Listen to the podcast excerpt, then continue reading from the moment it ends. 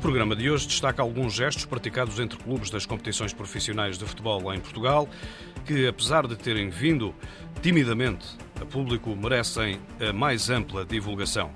Numa primeira impressão, podem parecer gestos normais ou naturais e, por essa razão, não merecedores de grande reconhecimento. No entanto, são muitas vezes os pequenos gestos positivos que iniciam um processo de mudança.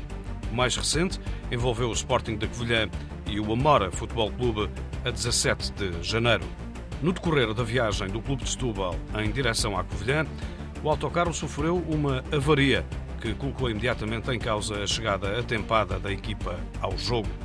Prontamente, o Sporting de Covilhã disponibilizou o próprio autocarro à equipa adversária e mobilizou os batedores da polícia para abrirem caminho, permitindo assim que a equipa do Amora chegasse a tempo de o jogo ser realizado. Este gesto foi inclusivamente assinalado com a exibição de um cartão branco aos dirigentes do clube anfitrião.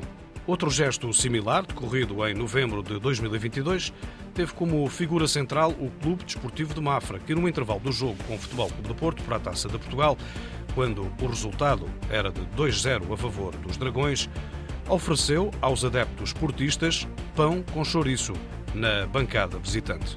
Uns meses antes, foi a vez do Moreirense ter um gesto de cordialidade para com os adeptos do Farense, disponibilizando o acesso à bancada cativa, destinada por regra apenas a sócios do clube de Moreira de Cónegos, permitindo dessa forma que os adeptos algarvios se pudessem abrigar da intempérie que assolou a vila do concelho de Guimarães. Importa recordar que os próprios adeptos do Moreirense, quando da deslocação a Santa Maria da Feira, beneficiaram de um gesto semelhante numa noite em que a chuva caía impiedosamente.